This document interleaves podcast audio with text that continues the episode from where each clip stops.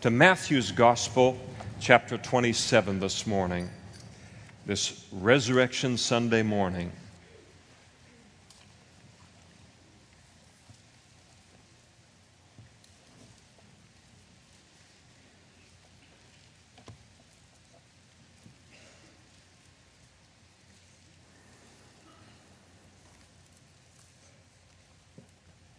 We'll pick things up in verse 57.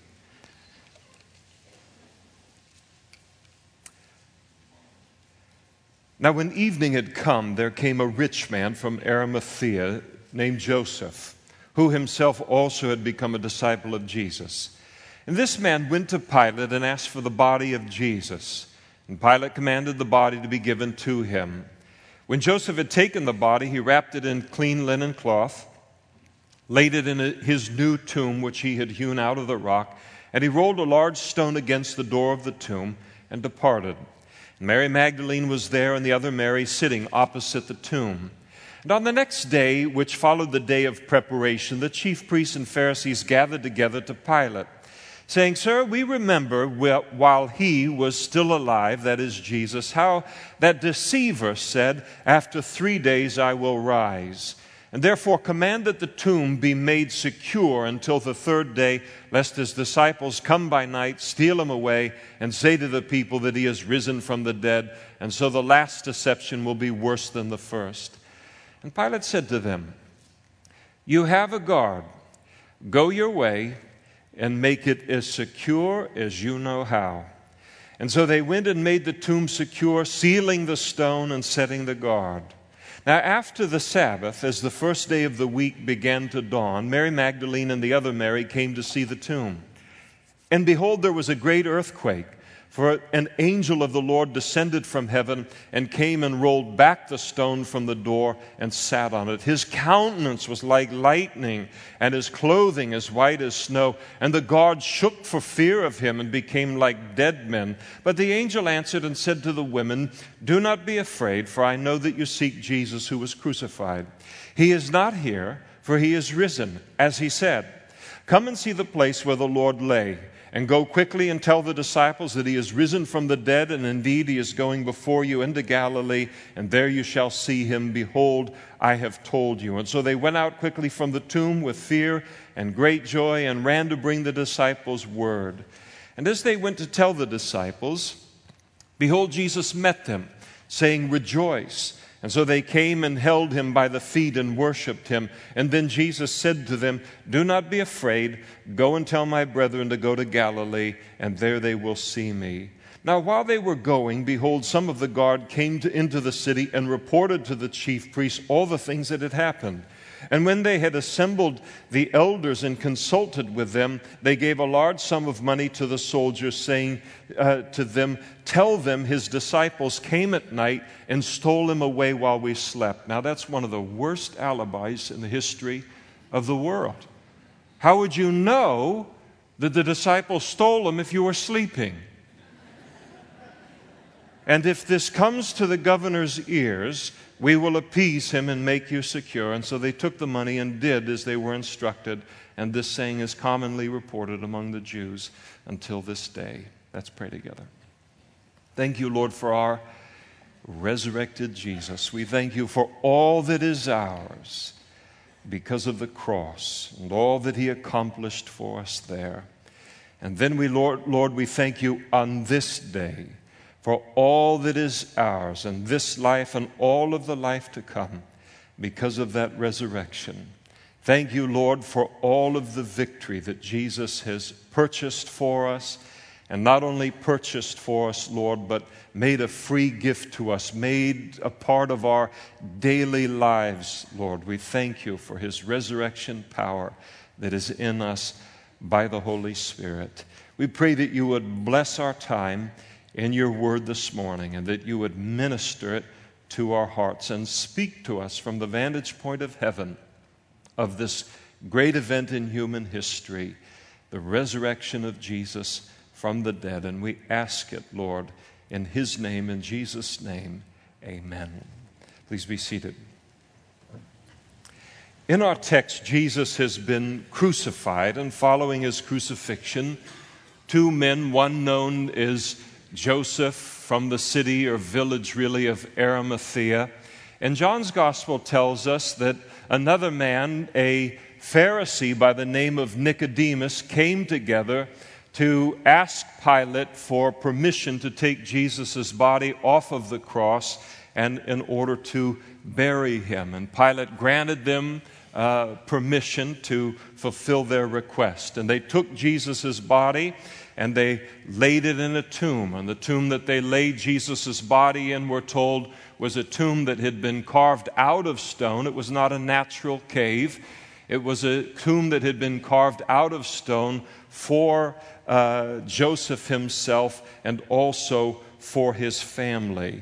Typically, when a rich man, and only a rich man could afford to hire laborers to chisel a, tomb out of solid rock, but when a man was rich enough to do that, he would make it large enough that a single body could lay in that tomb, and then enough room for another body to lay uh, next to that body. And so that would be typically, if you had the money, how you would lay out that kind of, of tomb.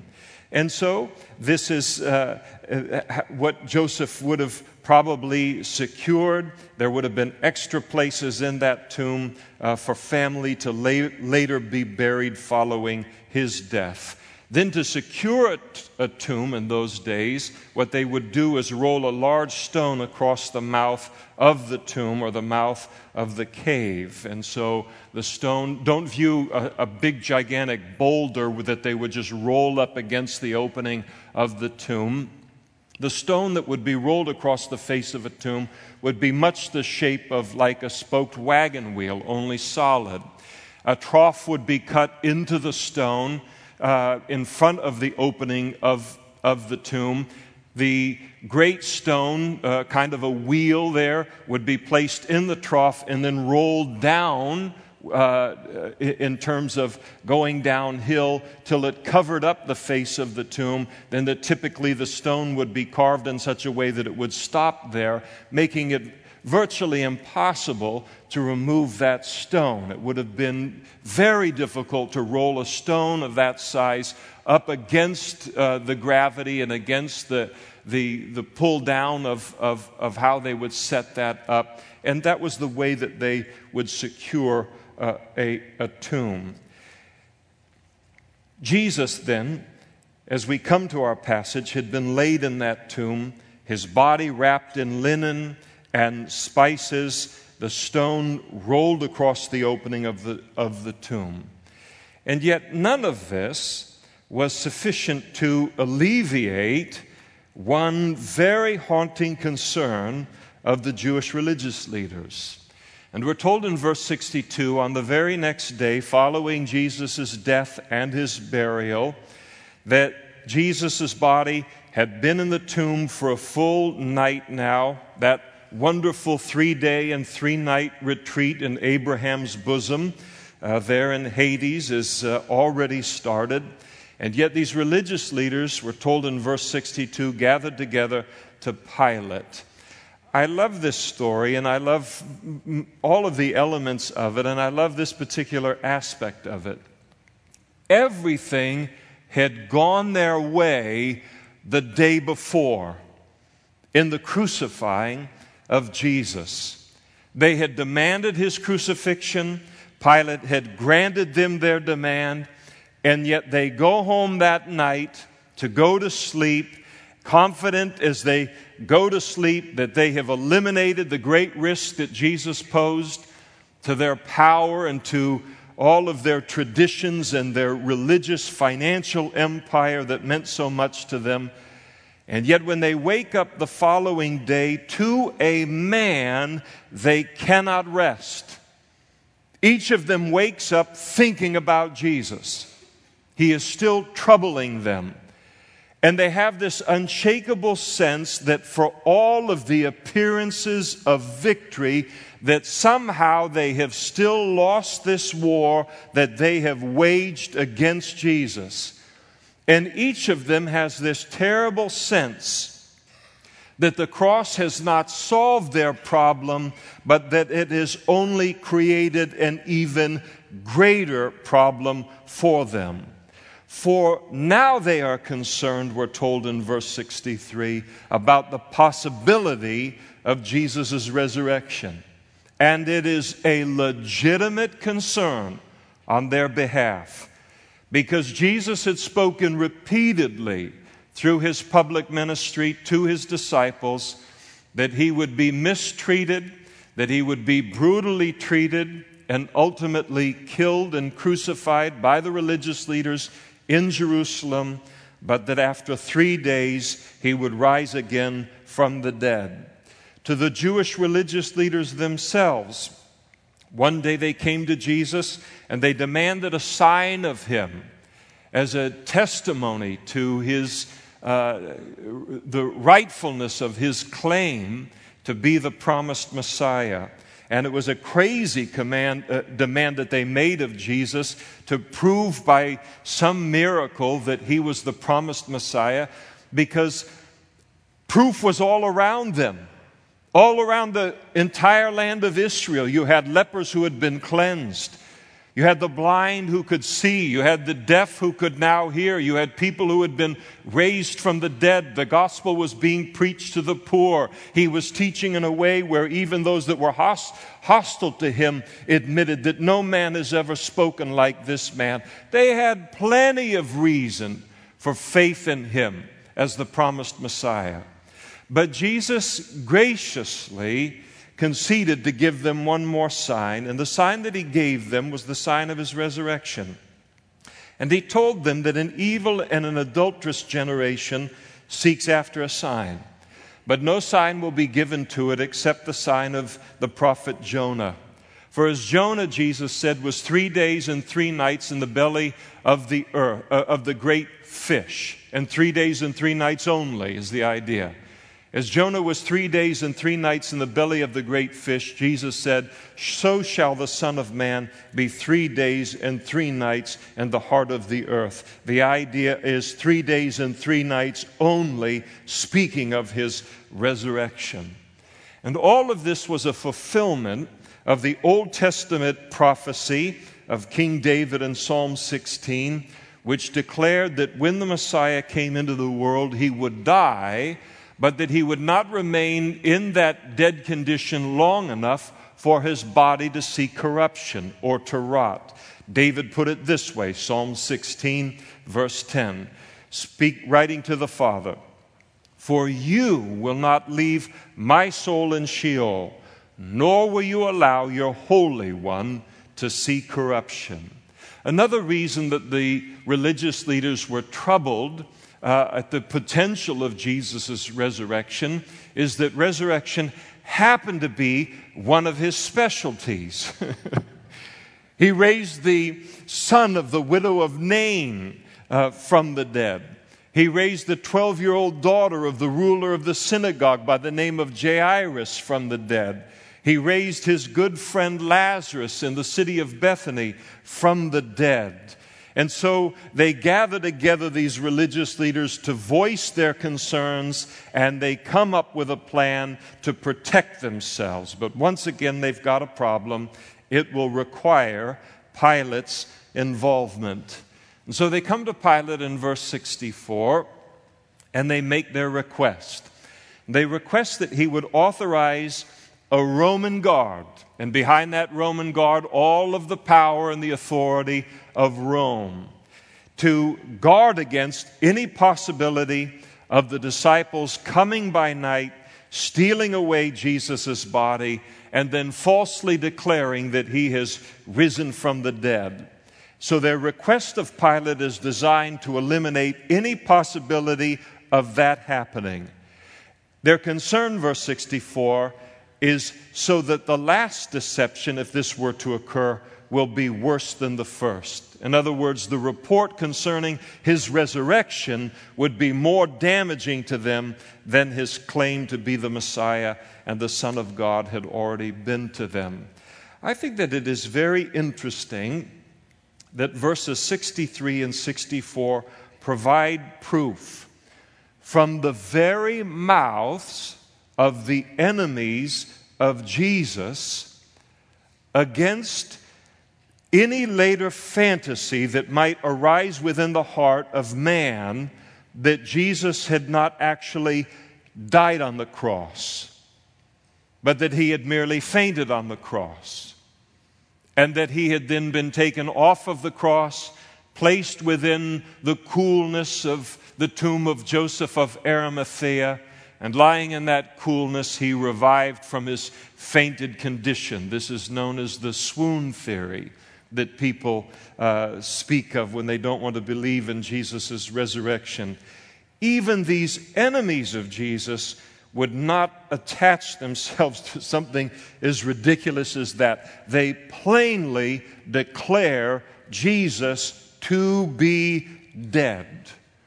Another amusing aspect of all of this is the concern of these religious leaders that Jesus' disciples were capable of any kind of a conspiracy or a plot to come in and steal his body at night and then give a false report that he had been risen from the dead. Their concern that the disciples were capable of this was completely unfounded. They gave these disciples more credit than they ever deserved. The disciples at this moment in time aren't even thinking about Jesus' resurrection. When the women came to the tomb on that Sunday morning that Jesus was resurrected, as we've read here in chapter 28, they didn't come expecting a resurrected Jesus. We're told in the other Gospels they came with more spices in order to anoint his dead body. Here in Matthew chapter uh, 28, verse 7, the angel of the Lord, he rolled back the stone on that Sunday morning, not in order to let Jesus out of the tomb, but in order to allow the women and then later the disciples to become witnesses of Jesus' resurrection, witnesses of his empty tomb. And God had to then, the angel had to then send the women to inform the disciples of Jesus' resurrection. Later that same evening, when Jesus appears to the disciples in an upper room somewhere in Jerusalem, as they're huddled together in fear, after Jesus departs, Thomas declares that he won't even believe that Jesus appeared to them in his absence, demanding as proof that unless I see the, in his hands the print of the nails and put my finger into the print uh, of the nails and my side into his hand, then I will not believe. That was the level of unbelief among the disciples. No, these people, these disciples, God bless them but they weren't even remotely capable of thinking about, much less pulling off, what these religious leaders were worried about. The disciples at this point in time are not concerned about any deception. Their, their lone concern is with self preservation. Pilate's response to the request of the religious leaders is there in verse 65. He grants them their guard, but he does it in a very interesting way. He does so with the added statement go your way and make it as secure as you know how. In other words, gentlemen, secure that tomb as best as you know how. And he not only gives them their guard, but he makes all of the Roman soldiers in Jerusalem available to them in order to, uh, for the task of guarding that tomb. He had plenty of soldiers in, in, in Jerusalem. Uh, the Antonia fortress there uh, that, that garrisoned the uh, Roman forces there in Jerusalem, and a significant uh, force of Roman soldiers was in there for the time uh, of the Passover. They were stationed there, and Pilate invites them to take as many of these men as they feel that they need uh, for the task. And he leaves the management of it entirely up to them. In other words, take as many as you need to guard against a false report of his resurrection. I think that this statement reveals that Pilate is either amused with them or he's fed up with them at this point. And I don't think he's amused with them, not anymore, because he tells them to go their way. And in the original language, that phrase, go your way, is one word, and it literally means to lead under. The idea is of something sinking out of sight. He is telling them to get out. He is telling them to disappear, to go away. And at this point in time, Pilate is fed up with these religious leaders. He is fully aware of what had happened to him on the day before. He is fully aware that they had manipulated him into ordering Jesus' crucifixion the day before. And he knew that they had delivered Jesus to him out of envy. Over and over again on that day, Pilate comes out and he declares that he can find no fault in Jesus. And each time they met his defense of Jesus with the demand that he be crucified. And Pilate, sensing himself ensnared by the trap that they had laid for him, he desperately tried to wash his hands of the situation, but they would not let him. And in the words of Matthew chapter 27, verse 24, when Pilate saw that he could not prevail at all, there's that sense he's been cornered, he's been trapped by a trap that had been set for him. He's not innocent, but that's not the subject of our sermon this morning. But he knows that he was, uh, was trapped by them, and you can be sure that none of this sat on Pilate the next day any better than it sat on him the day before. In effect, Pilate is declaring, I will supply you with as many guards as you deem necessary to secure that tomb. Take as many as you need so that on the third day following this man's death, you will not have me, his disciples, or anyone else to blame for what happens. And Pilate seems to know that they have embarked on what is known as a fool's errand. That they have no more chance of stopping this resurrection, of making a liar out of the entirety of the Godhead, out of the Father, the Son, the Holy Spirit. They had no more chance of doing that than rising up before dawn and stopping the rising of the sun with a waving of their hands. And undeterred, verse 66, they then proceeded to make the tomb as secure as they knew how, setting not only a Roman guard up around that tomb, but then having the stone covering the tomb sealed. And how successful were their attempts? We read here in verse 28, verses 1 through 4. Notice how troubled heaven was by this Roman guard and that sealed tomb. After the Sabbath, as the first day of the week began to dawn, Mary Magdalene and the other Mary came to see the tomb. And behold, there was a great earthquake. That'll take care of any seal. For an angel of the Lord descended from heaven. That'll take care of any guard. And he came and he rolled back the stone from the door and he sat on it.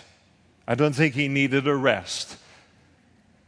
And his countenance was like lightning, and his clothing as white as snow. And the guards shook for fear because of him and became like dead men.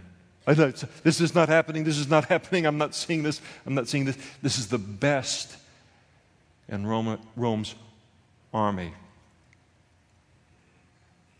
dedicated to the praetorium, Jerusalem. Things had turned out worse than they had imagined. They thought that their biggest problem was the possibility of a false report of Jesus' resurrection. And they ended up with a bigger problem. And the bigger problem they ended up with was a real resurrection of Jesus from the dead. The Bible declares, and wonderfully so, that God is able to make even the wrath of man to praise him. He's able to make even the wrath of man to praise him. Psalm 76, verse 10. And he certainly did it here on the day of Jesus' resurrection. These enemies of Jesus thought they would provide proof against his resurrection, but instead they ended up providing proof for it. They wanted to eliminate any possibility of the disciples coming by night, stealing away his body, then falsely declaring that Jesus had risen from the dead. And with their guard, they eliminated that possibility, leaving only an actual resurrection to explain that empty tomb.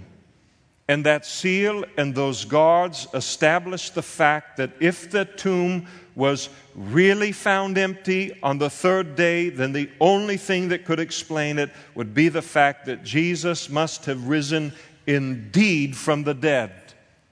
And little did they realize that they were providing, proving the fact of Jesus' resurrection beyond controversy.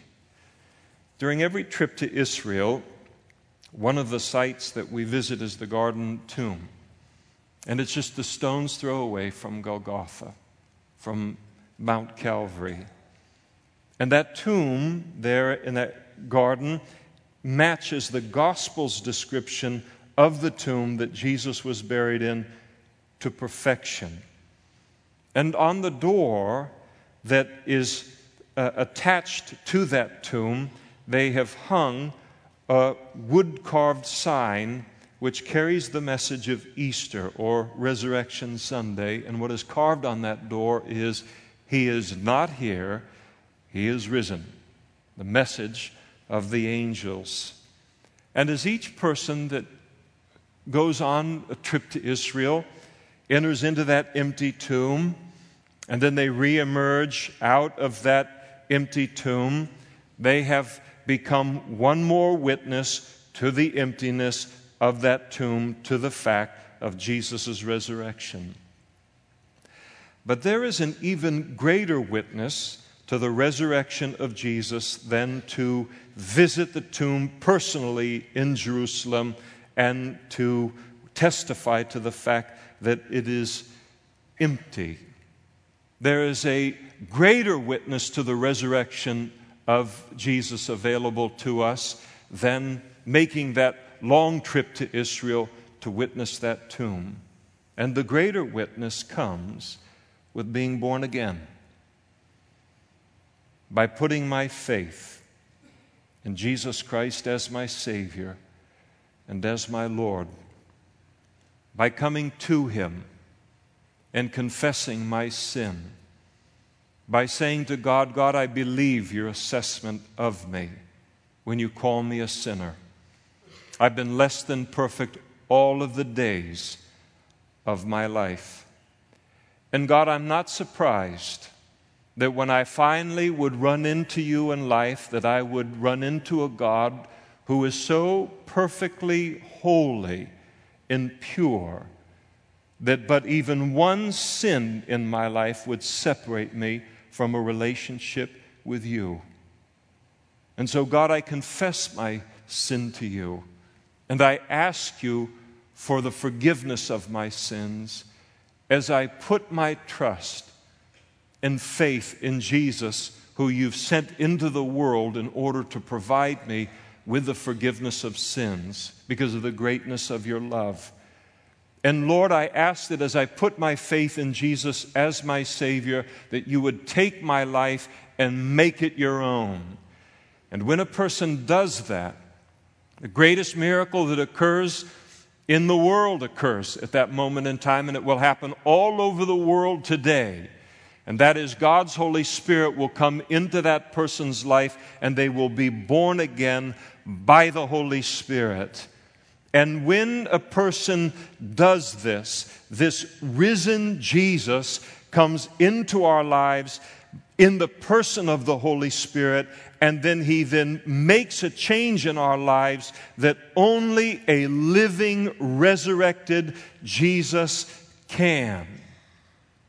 Perhaps you've known someone who is a Christian, and you knew them before they were a Christian, and you knew them after they were a Christian. And what they were before they were a Christian, you were afraid of any building they would walk into, any church, that it would collapse on them if people knew their story. Surely God would bring his judgment down on the church. You notice this is all concrete and steel in here.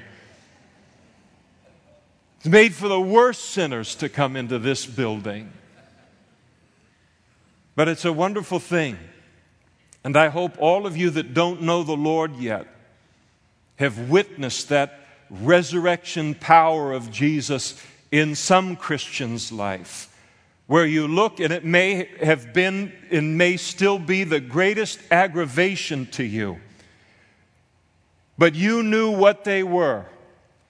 And what they are today, you look at and you say, I can't recognize them. I have never known such a change to come over a person's life. What in the world can be the explanation for it? The resurrection of Jesus Christ. That he is risen from the dead and that he has found a way in his love, in his risen condition, to come into our lives and bring his authority and his victory over death into our lives to give us the ability to live an entirely new life. There's a song that is in this vein that I really, really love, and Mike and the worship team opened with it today. I never know what they're going to do on the worship team. We don't choreograph any of this that way, but they sang it to open the, the service. And let me read the words to you again. I serve a risen Savior. He's in the world today. I know that He is living whatever men may say. I see his hand of mercy, I hear his voice of cheer, and just the time I need him, he's always near. He lives, he lives. Christ Jesus lives today. He walks with me and talks with me along life's narrow way. He lives, he lives, salvation to impart. And here it is. You ask me how I know he lives. He lives within my heart. I love all of the theological significance of Jesus' resurrection. But what I love most about his resurrection is that he has come into my life as a personal witness to his resurrection. And that is available to each of us here today as we would just confess our sin to God, ask for His forgiveness, put our faith in Jesus as the promised Savior of the world, and then invite God to come into our hearts and take control of our lives and begin a relationship with Him that will outlast all of this life and all of eternity to come. And it's all there for the asking, it's all there for the receiving. Your personal witness to the resurrection of Jesus. It is available to all six billion people that inhabit this world this morning. Not only this gigantic mass of humanity, but available to each and every individual. There are going to be men and women up in front immediately after this service. They have going to have a badge on that says prayer so you can identify them easily. And they'd love to talk with you and pray with you to begin that relationship with Jesus this morning. Relationship that will go on forever and ever and ever. Imagine the resurrected Jesus coming into your life and now living his life in you and through you. Now, that's a dramatic change for most of us. that's what he does. And they'll love to pray with you to invite him into your heart and then give you a Bible and give you some literature to help you get started in your walk with the Lord. Let's stand together and let's pray.